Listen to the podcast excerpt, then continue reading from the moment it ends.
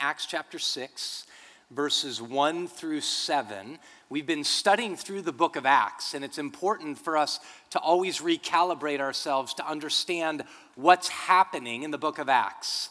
Um, God has entered history in Jesus. Jesus has this whole life in ministry and then dies on a cross, is raised from the dead, ascends into heaven, actually told us that in his ascension, better things would come on our behalf because he would send the Holy Spirit, who begins to call a people together, which is the church which is really important for you to understand that as you read the beginnings of this community, if you follow Jesus, you're a part of this. And this isn't just you being incorporated into, hey, I get to go to heaven when I die, but you really and truly have been incorporated into a community who's meant to bear witness to the saving purposes of God for all of human life. That sounds really big, but the Bible talks about this. Paul says that it's actually through the church, he says this in the book of Ephesians, that the manifold wisdom of God would be made known to the rulers and authorities in heavenly places. That's the church you're a part of. It doesn't always feel like that, does it? We don't always think about it like that, do we? But that's true that if you believe in Jesus, you've been incorporated into this kind of community, this community that experiences the palatable presence of God, that experiences the power of God on display, that moves in hearts so much that we don't even view our possessions as our own, but as God's, and if need be, our neighbors. When people have need, they meet them. But the thing I love about the book of Acts is it's also real and talks about sin in the midst of the church, which gives credence to our own personal struggles and our struggles within our ch- churches. And today is no different. Uh, today we see a specific problem in this church, and the problem is discrimination. But the solution is incredibly prompt and it's root to shoot. By that I mean, if you think about a plant, the root produces healthy leaves, the shoot, the solution that the apostles apply is a root to shoot solution. So let's read these seven verses uh, so we know where we're going. Acts chapter 6, starting in verse 1, we'll read through verse 7. Now, in these days, when the disciples were increasing in number, a complaint by the Hellenists arose against the Hebrews because their widows were being neglected in the daily distribution. And the 12 summoned the full number of disciples and said, It is not right that we should give up preaching the word of God to serve tables. Therefore, brothers, pick out from among you seven men of good repute, full of the Spirit and of wisdom, who we will appoint to this duty. But we will devote ourselves to prayer and to the ministry of the word. And what they said pleased the whole gathering, and they chose Stephen a man full of faith in the Holy Spirit. Philip, Prochorus, and Nicanor, Timon, Parmenius, and Nicholas, a, par, a proselyte of Antioch. These they set before the apostles, and they prayed and they laid their hands on them. And the word of God continued to increase, and the number of disciples multiplied greatly in Jerusalem, and a great many of the priests became obedient to the faith. Let's pray. Father, our prayer this morning, my prayer is that the Word of God would go forth and all of us would become obedient to the faith. I know that there are those in this room who are strong in faith. God, I pray that you would keep them persevering and make them even more obedient to the faith. There are those of us in this room that are struggling in our faith and wrestling with questions. God, let the Word of God go forth to us. God, and there are those in this room who have no faith at all, admittedly so. Um, I pray that the word of God would go forth and that you would show yourself as both Lord and Christ, as you have to so many in this book that we're reading. God, you promise that your word will not return void, but will do all that you have purposed for it. Have your way with us. In Christ's name we pray. Amen. So I'm going to ask with the show of hands how many of you all in this room have ever experienced culture shock? So maybe half, a little over half the room, my bet is all of you in this room have experienced it at some level. So if you ever were getting married um, or were dating somebody and went to the other person's home to meet their family, many of you have experienced culture shock. I remember when my wife first met my family, she sat there afterwards and was like, Did you recognize that everybody talks at the same time? She's like, Are you guys Italian? I'm like, No, we're actually just kind of UK people in descent. She's like, Everybody talks at the same time. There's like seven conversations going on, and nobody seems confused. That was a real culture shock moment for her. I had the privilege of marrying one of my best friends, who's now the lead pastor at Redemption Tempe. His name's Ricardo Stewart, African American guy whose mother grew up in rural Mississippi, father grew up in south central Los Angeles, and he married a Caucasian woman. Um, and their rehearsal dinner was nothing short of hilarious to watch these two cultures intersect. If it was just Ricardo's family, rural South, African Americans from the rural South, and African Americans from South Central Los Angeles alone would be very interesting. But you add to it this family that's kind of half Portuguese descent. And in the midst of it was Ricardo's family brings up this big barbecue trailer and they're making everybody's laughing and moving from one side of the room and slapping each other and laughing. And Holly's family's like this. And you know Holly's family's looking, going, What did she get us into? And then Ricardo's family's like, Did we marry a family of statues or what did we marry here exactly? Culture shock is real. And culture is incredibly powerful, and none of us can get away from it. Tim Keller says culture is like rain. No matter how many clothes you put on, you still get wet. Culture's a reality. Culture is human life. We create it and we receive it. One of my favorite definitions of culture is by a man named Ken Myers, who leads a great organization called Mars Hill Audio, if you're interested in looking it up. He says this about culture Culture is what human beings make of the world in both senses. Now you're going, well, what does he mean by both senses? So it's what human beings, which is what you and I all are, what human beings make of the world in both senses. Here's what he means culture is what we make, what we do on an everyday basis, the organizations we create, the homes that we form, the buildings that we erect, right? The sports teams that we coach. It's what we make. Culture is that. Even the pictures that our kids draw in the third grade, right? And everything in between. It's what we make and then what we make of the world, how we receive the world is also culture. So, in short, culture is human life. Culture, therefore, has very positive aspects to it. And if you're a Christian who believes the Bible and believes in sin, there's incredible distortions of the way in which God intended human life to function in relation to the rest of life that's in culture as well. So there's things we can affirm and there's things we have to evaluate and critique.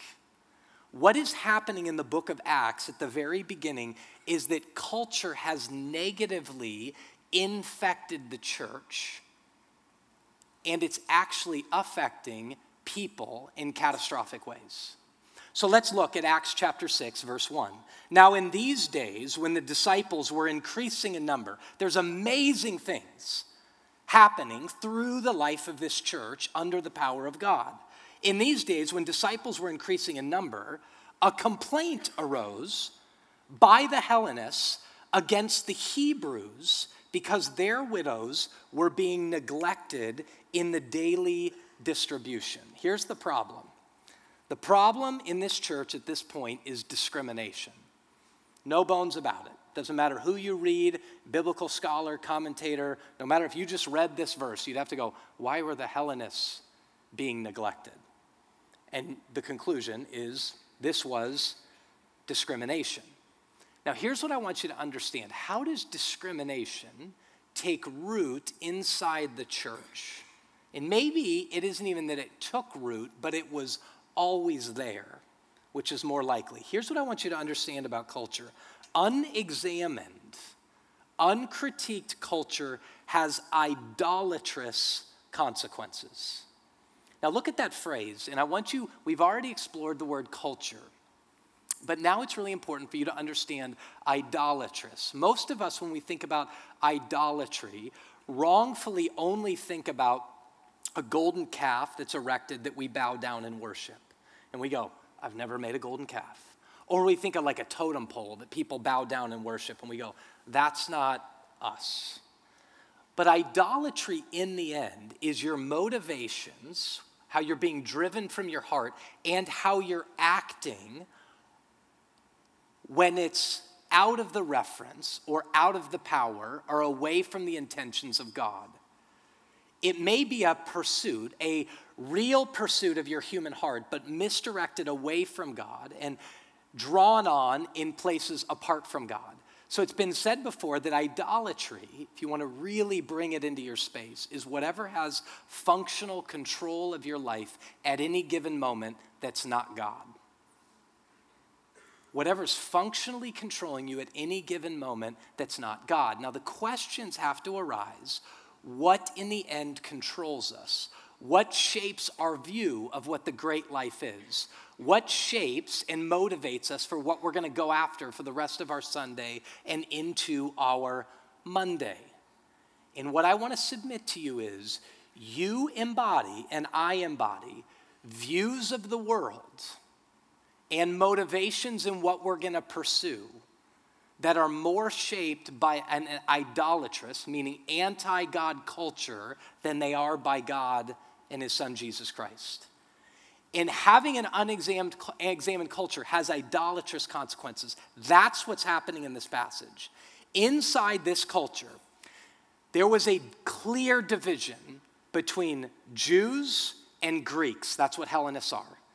And there were Jewish Greeks and Hebrews. And in the end, the Hebrews had all the power at this time inside the church as they're coming to faith and they were neglecting the widows, the Greek widows. They were neglecting the Hellenist widows. And this was having idolatrous consequences, which was affecting real people.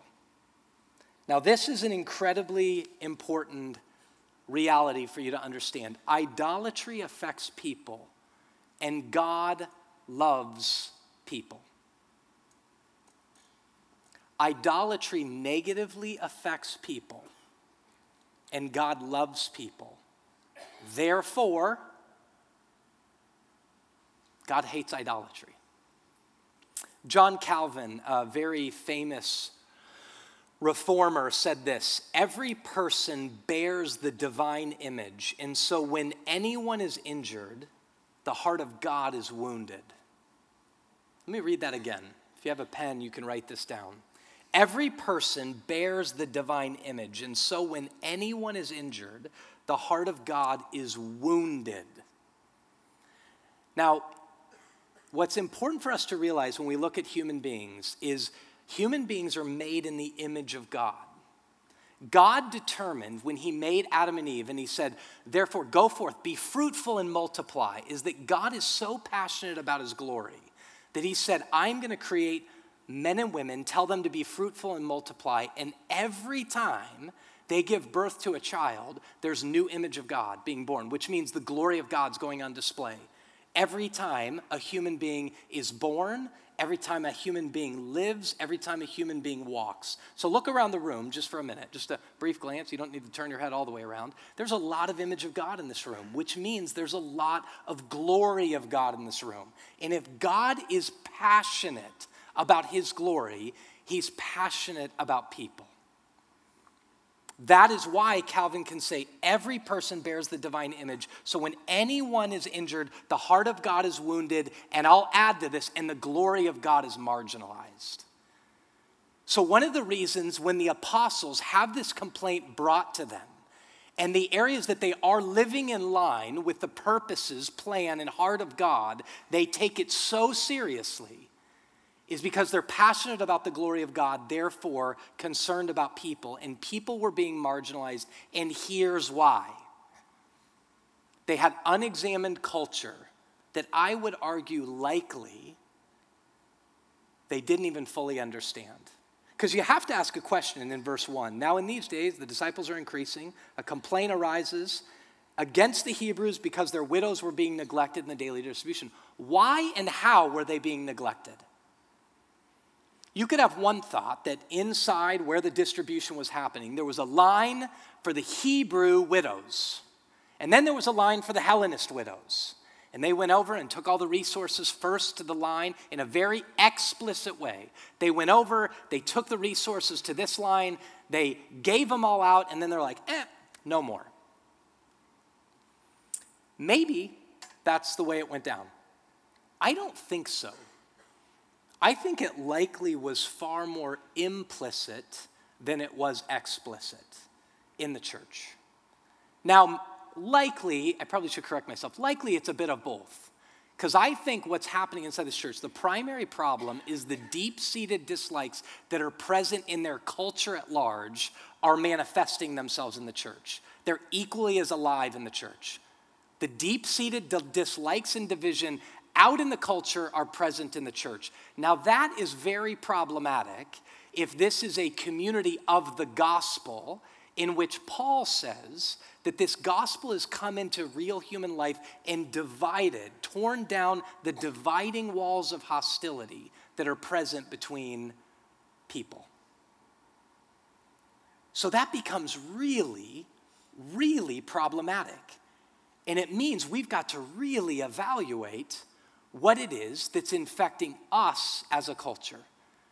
But the question is, how did it play out, explicitly or implicitly? I think it had a lot of implicit realities to it, meaning all the power, or predominantly most of the power at this moment, is built up in the Hebrews. They're all Jews. There's Greek Jews, and then there's the Hebrew Jews. All the power is developed there.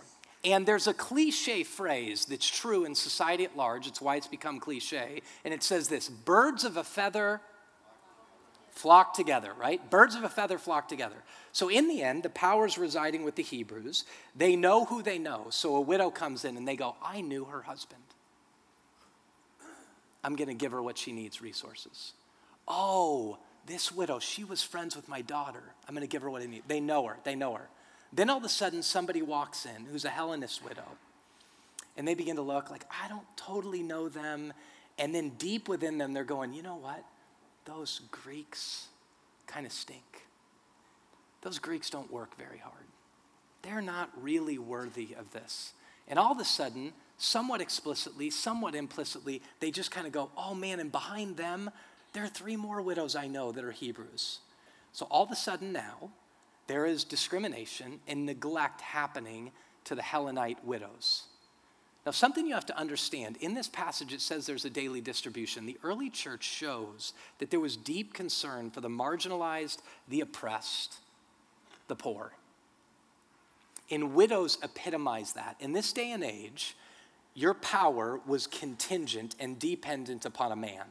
If your man died, your husband died, you are totally powerless you're poor, you will be marginalized, you will be ostracized, you will become an outcast. The church said we are to care about, because Jesus told us to care about, the poor, the marginalized, the outcast. He showed that we were to care about them. But now, in their caring, they're still discriminating because they've been more affected in this moment by the idolatrous, misdirected ways of culture than they have by the gospel.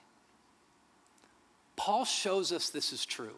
In Romans chapter 12, verse 2, the Apostle Paul says this Do not be conformed to this world, but be transformed by the renewal of your mind, that by testing you may discern what is the will of God, what is good and acceptable and perfect. Keep that up there.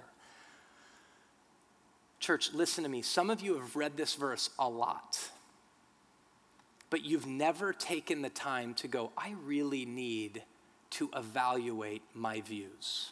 I need to evaluate my views of possession, my views of business, my views of family, my views of politics, my views of anyone that's the other, and see are my views conformed to the ways of this world, or are they transformed by the way of Christ? By the person of Christ.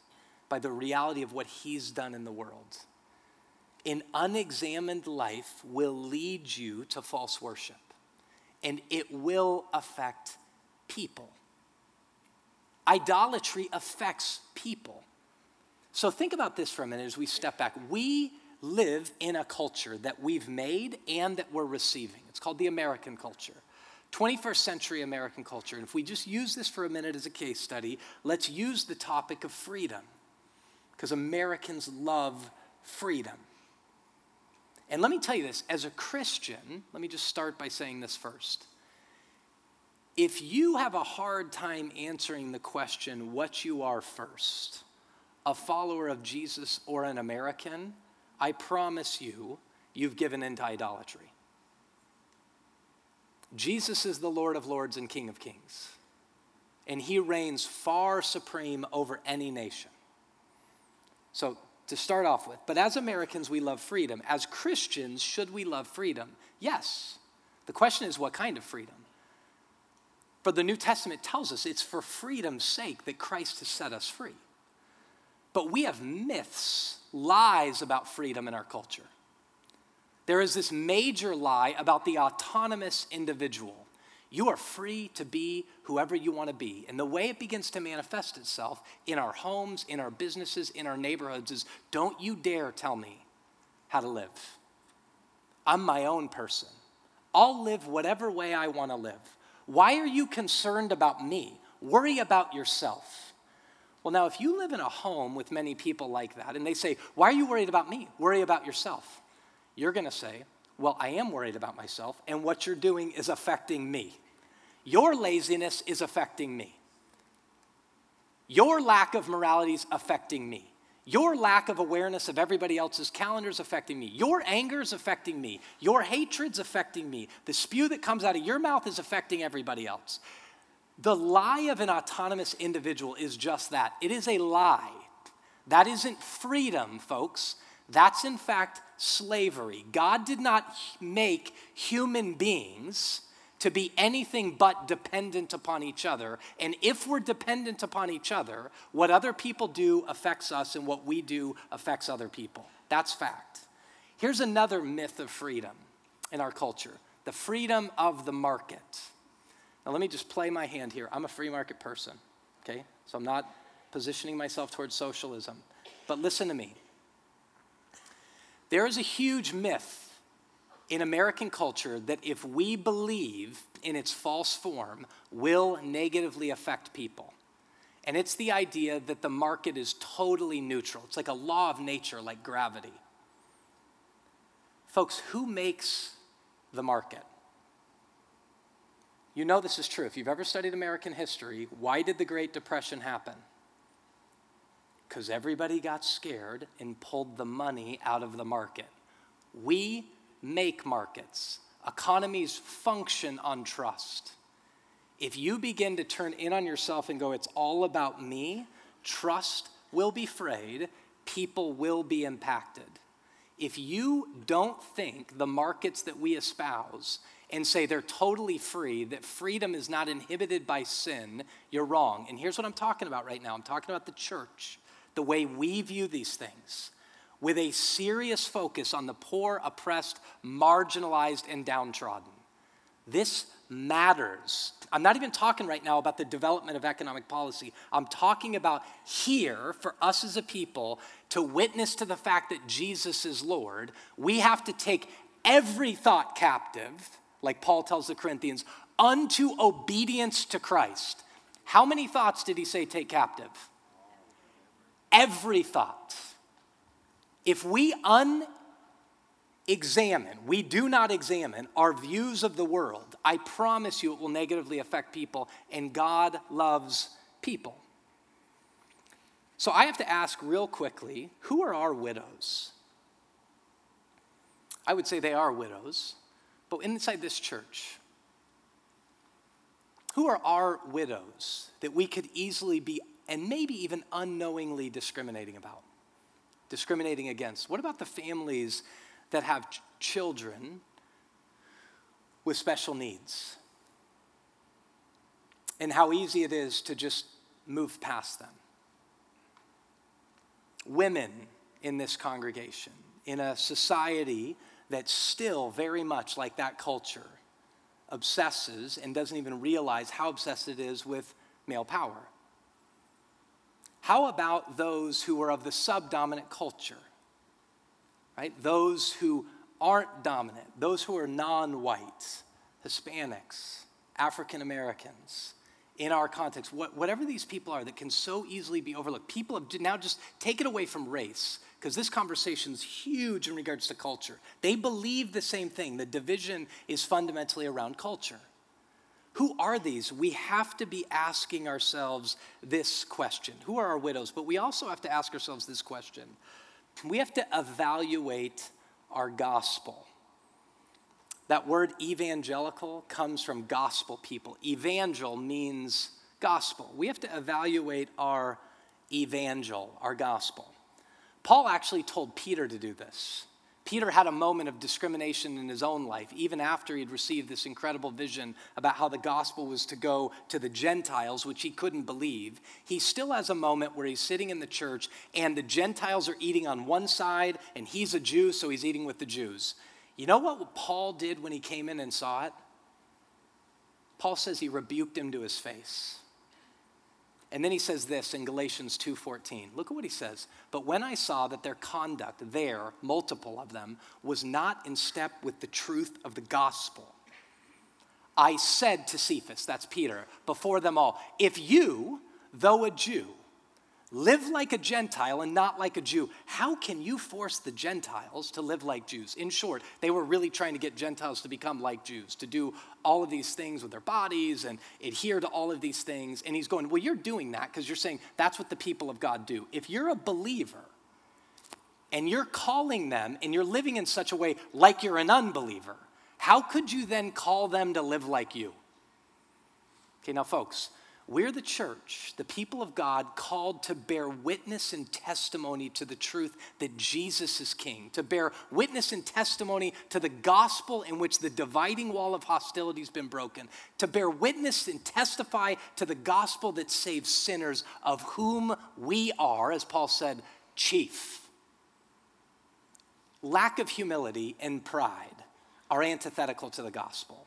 Hatred in your heart ethnic superiority, cultural superiority are not in line with the gospel. An obsession with power is not in line with the gospel. A disregard for the marginalized, oppressed, and the poor is not in line with the gospel. That's what's happening in Acts chapter 6. How then, like Paul says, don't be conformed to the world, but be transformed by the renewal of your mind. How do we renew our mind? When culture can so affect us that we read our Bibles wrongly. Here's a couple pieces of advice. Try to the best of your ability, there's more resources now than ever, to read the Bible along with other cultures.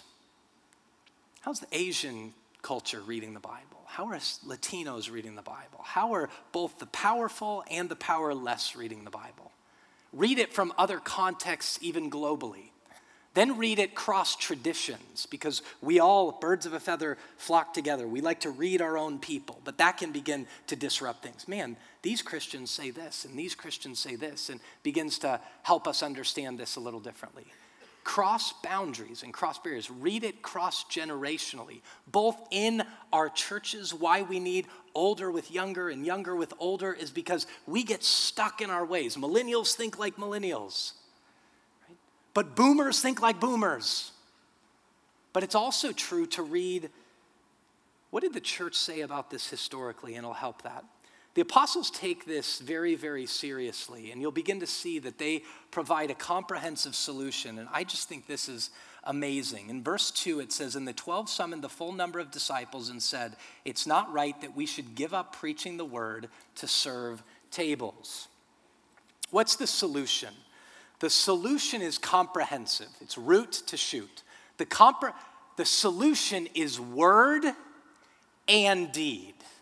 The solution is we've got to maintain proclamation of the word and we have to maintain the promotion of the word in all of our lives. So, word and deed, that's promotion and proclamation, or proclamation and promotion. The solution is this Christian witness is comprehensive.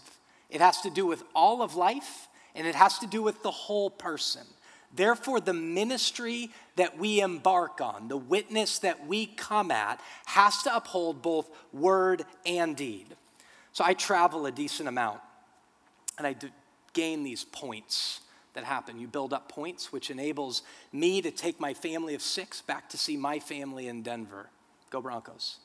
Um, allows me to do that a couple times a year. Every time we get on the plane, there's a couple of our family members that'll start breathing, and then one in particular will look at me and go, This is crazy. We're gonna take a multiple ton thing of metal up thousands of feet in the air, and everybody's fine with it. And I'm like, Well, look around, because there's some people breathing in bags. They're hyperventilating. Other people are fine with it. Now imagine when that few ton thing gets up in the air, is flying at thousands of feet, that the, the captain gets on and says, We're doing a survey right now. Would you all participate? You're waiting. What's the survey? Here's the question What's more important, the right wing or the left wing? You'd go, Are you kidding me? Why is he asking that question? And if at that moment he said, Because we lost our left wing, you'd be going, Lord Jesus, I always said I believed in you. I believe in you now. Please be our wingman, right? Like, get on the other side and be our wingman. That's very much like this question of word or deed.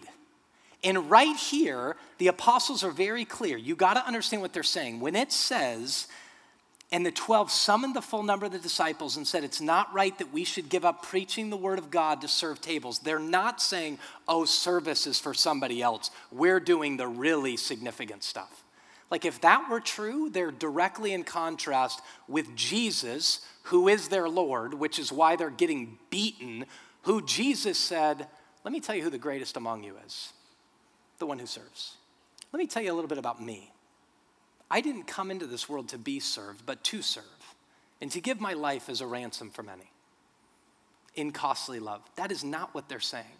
What they are saying at this moment is that if we don't commit ourselves to preaching and prayer to maintain that the gospel and Jesus himself has a central place in this community, we will entirely lose it all and there will be more discrimination there will be more idolatry in the church. There will be less life and less joy and more darkness and more death. They understand what 1 John 4 is saying is that we only love God because he first loved us. And his love for us, because he loved us like this, so we ought to love one another. The only way we rightfully establish love for neighbor is if we understand the extravagant, costly, comprehensive love of God in Jesus Christ. And if that doesn't stay central, if we're not consistently, every time we gather together, participating in the life and blood of Jesus Christ at communion, if we aren't consistently putting ourselves under the authority of the Word of God, of which nothing stands above, because nothing stands above Christ, we will lose it to the consequence of people being rightfully loved the way God intended for them to be loved.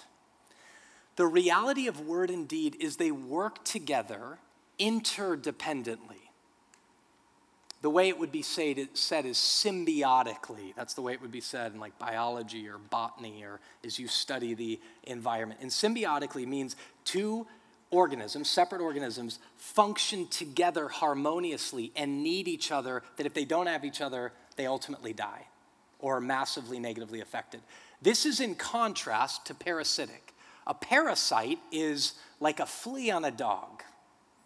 What does a dog do when he has a flea or she has a flea? Right? Get off me. And what a parasite does is a flea sticks to a dog and gains its own benefit at expense of the other. So if we ever in a moment think about word and deed and we go, well, yeah, we serve the poor to share the gospel. No, no, no, no. Or we ever say, listen, doing deeds of justice, mercy, and love for these people is the gospel. We don't need to worry about all this preaching stuff. Both equally wrong. The mission of the church is to put divine love on display in public. If you sit with an individual and they're thirsty, and you go, Jesus told me to love my neighbor as myself. When I'm thirsty, what do I want? What do you want? Something to drink, okay? This person's hungry. When I'm hungry, because he told me to love him as I love myself, what do I want? Something to eat. You'll prove that this afternoon. You'll be hungry, you'll go to the refrigerator, okay? Or you'll do a drive through. When I don't have transportation, what do I want? Transportation. When I'm lonely, what do I want? A relationship. I mean, guys, Jesus made this really simple. We make it hard. This is really pretty simple when you love Him. Now, let me ask you this. If you had somebody offer to you life to the full, and they said, We have the means to it, and you went, If life to the full is available, if I was loving them as I love myself, I'd want it. If somebody said to you that we're in a condition that ultimately is all about darkness and I'll offer you light, that's all about death, but I can offer you eternal life to sit across from someone that doesn't know that Jesus is the way, the truth, and the life, that doesn't know the Jesus who said, No other name under heaven can people be saved but at the name of Jesus, then the loving thing, if I love my neighbor as myself, what do I do at that moment? Here you go, folks. Tell them about Jesus. You don't have to be a polished evangelist. Say, like the man who was born blind that got healed, all I know is I was blind and now I see, and he did it. All I know is that Jesus is the most beautiful, fascinating, powerful person I've ever encountered in my life. You share it. This isn't one or the other. Because of love, it has to be both. It has to be both because it's all about love. Now, I have to say this because um, it's so important. The way in which they decide to look at an injustice like the Hellenist widows being neglected, they identify it fundamentally as unjust. They say it must be dealt with, but we have to maintain preaching. So, the way in which we're going to ensure that they are cared for is they call seven men of full of the Holy Spirit and of wisdom. You could say seven men of power, not that they were bodybuilders. They had power in the Spirit of God and of wisdom and are of good repute, high in character. And they appoint them to oversee. So, first point of this, if you look at this, this is verse 3 and verse 4. First thing in verse 3 that you see is this is about character. This is not fundamentally about gifts. This wasn't at the moment like, here are the really good servants, let's appoint them. Because here's what we know about Stephen and about Philip these men had every bit the same gifts. You're going to see it next week. Stephen's a preacher. Philip, you're going to see. These men had gifts just like the apostles. So this wasn't a gift issue. It was saying we need to move the same kind of character the same kind of godliness, the same kind of power into this area because it's every bit as important. And that they would lead in that. Here's the second thing you need to see all seven names are Greek names. Now, slow down for a minute. Remember what we said about how could this possibly be happening? I would say very clearly the power in the church has been tipped toward the Hebrew way. One of the reasons they're being neglected is there's no representation of Hellenists in the midst of their leadership. And so they say, and there's many reasons why they could say this, but they don't appoint five of the seven who are Greek Hellenists. They don't appoint six of the seven. All seven are Greek. These people knew, they knew, they knew the scriptures. Micah 6 8. He has shown you what is good and what the Lord requires of you, but to do justice to love mercy and to walk humbly with God.